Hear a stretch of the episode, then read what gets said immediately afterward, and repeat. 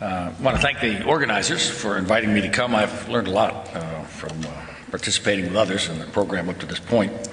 Uh, and uh, I want to talk very briefly about a problem which has preoccupied me for a very long time. Um, that is why nuclear weapons have been so durable, so persistent. Um, I once argued, and have argued, I don't know if the, well, maybe somebody will outgrow nuclear weapons. And I thought we were making some progress in that regard in the immediate aftermath of the end of the Cold War, but it's clear we are not outgrowing them very fast, if we are outgrowing them at all. So I have thought about this quite a bit, and I can list what, what I think are the reasons that nuclear weapons persist uh, in the form of five categories of, of uh, reasons. And so I'll talk about each of those. Um, uh, first of all, I want to talk about broad security uh, reasons, having to do with the nature of the way security has been uh, approached in the overall international system. Secondly, what I might call the image or psychological dimension. Third, a political dimension. Fourth, a uh, more strictly military dimension, a military category. And then finally, what might be called a foreign policy category of reasons. But they overlap. Uh, they're not, these are not exclusive categories at all. They overlap and interact. Let's start with the first one. And there I would remind you of something uh, which is, was true throughout the nineteenth century, and that was much of the international politics uh, of the twentieth century, and much of the international politics of the twentieth century had to do with inadequate outcomes from the end of great wars. Uh, this was true after World War One. It was, and, and appallingly so in the end, it was certainly true after World War Two. And to a lesser extent, it has been true after the Cold War. That is, um, one of the reasons that nuclear weapons persist is because we did not manage to incorporate Russia and China into the Western-dominated post-Cold War global system. That is, they were left in a situation in which they felt uncomfortable, uh, they feel threatened, they feel uh, their security is insufficiently guaranteed. There were efforts to do this, uh, and some of those efforts were very sincere, and, but they were not sufficiently effective, and not simply because of failures in trying, but failures at the other end as well. So uh, on the part of the Russians and the Chinese. Uh, I can go into details about that, but uh, I think you understand my point generally.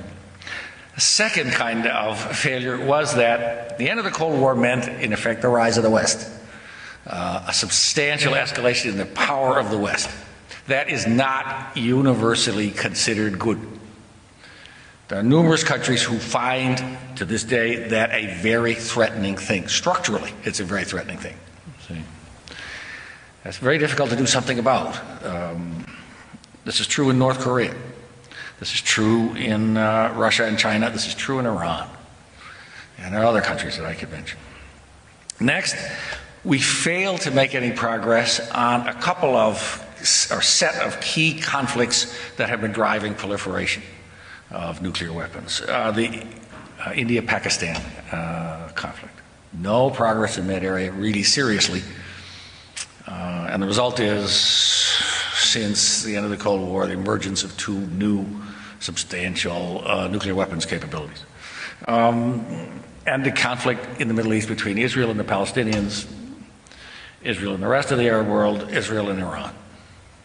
I don't have to spend any time talking about that either, and how that has helped to stimulate uh, further development of Israel's nuclear weapons, plus a nuclear weapons program in Iran, plus concept, con consideration of the possibility of having to have a nuclear weapons program in several other states. So that's a, a kind of very fundamental, a structural kind of problem that we've had to live with. Um, secondly, in the psychological dimension, and this is one that's popular enough I don't have to spend a lot of time on it, it's well known that some of the pressures for developing nuclear weapons, some of the pressures for keeping nuclear weapons, are largely in terms of states, certain states, feeling that this is crucial for their having a certain status, stature, and role in international affairs. Uh, it's very difficult to imagine the French saying, uh, ending all nuclear weapons would be great.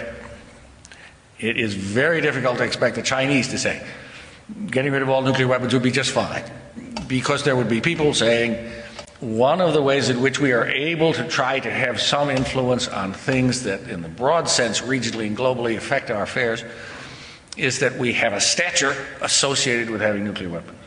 This is in part behind the drive for Pakistan's nuclear weapons. It is very much a part of what's going on in the drive by Iran in the direction of developing nuclear weapons, and so on. Um, this is not... This is in part a structural sort of problem, as you can see as well, uh, but it is also uh, a psychological dimension which is very difficult to figure out how to deal with. This is not an easy thing to deal with. Um, next comes uh, the political dimension, and in the political dimension I would cite the following things, and again there's an overlap here because the, a concern for status, influence, having a voice, having a seat at the table is very much a political motivation in part.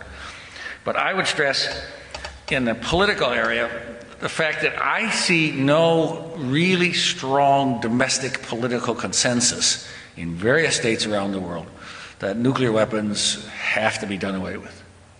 There is a consensus it'd be nice to not have them, but the idea that we must make sacrifices, take risks, expend enormous effort on behalf of that is not something that's at the top of political agenda. I don't think it's the central concern anywhere in terms of national public opinion. There's, it's clearly not the central concern uh, in the sense that you'd have some consensus behind it of government bureaucracies in the nuclear states, nuclear armed states. You could get elements in the armed forces in the United States who couldn't care less about continuing with nuclear weapons. And you get other sections of the military that are very much committed to retaining them. You get sections of the American uh, bureaucracy in other areas which are very strongly committed to getting rid of nuclear weapons, and big sections that are not. So I think that's true in France, I think that's true in India, I think that's true in Russia, I think that's true in China, et cetera. Um, there is, I think, no strong consensus behind the idea of getting rid of nuclear weapons on the part of political elites. Not just in the nuclear powers, but in a number of other countries that are interested in extended nuclear deterrence, or who are interested in living within the kind of international system security management that the major states provide. If you start down that road, all of a sudden you turn over rocks when it comes to people saying, I'm not so sure I like, you see, there's not a consensus on that. Uh, it is not something you could just announce and everybody will sign on the dotted line and show up and be willing to, to, to work hard.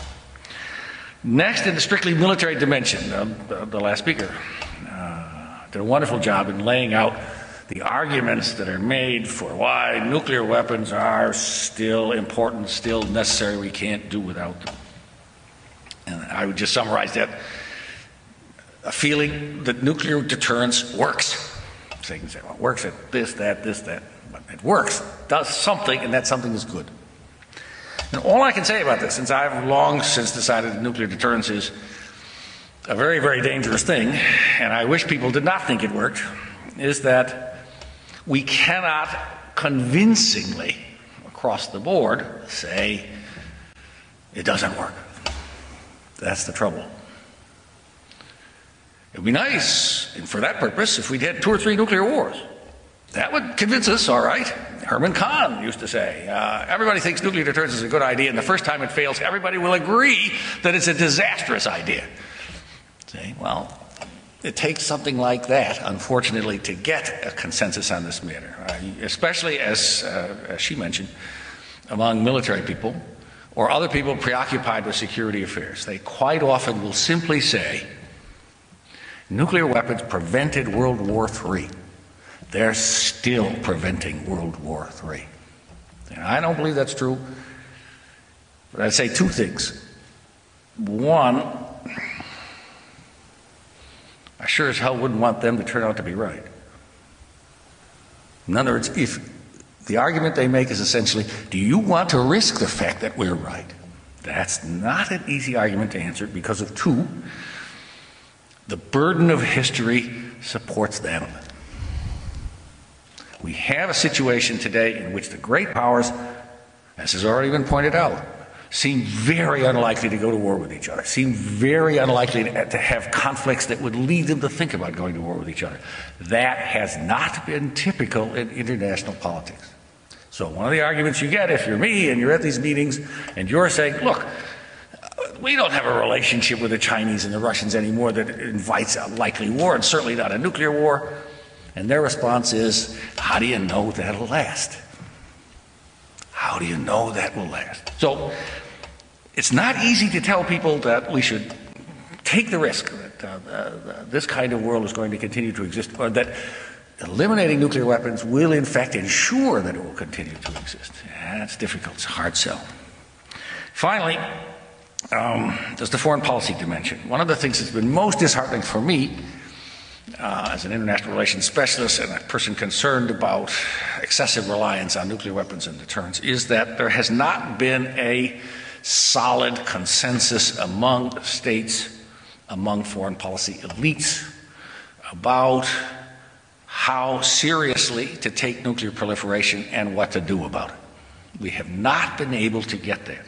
The way I like to put it is connection with American foreign policy, just to start with. For too many governments, too often, when a proliferation problem emerges, something else is more important. There's something else that stands in the way of dealing with it. You got a problem with North Korea.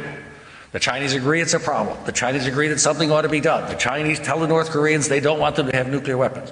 But if you say to the Chinese, well, then let's force that. What's more important to the Chinese?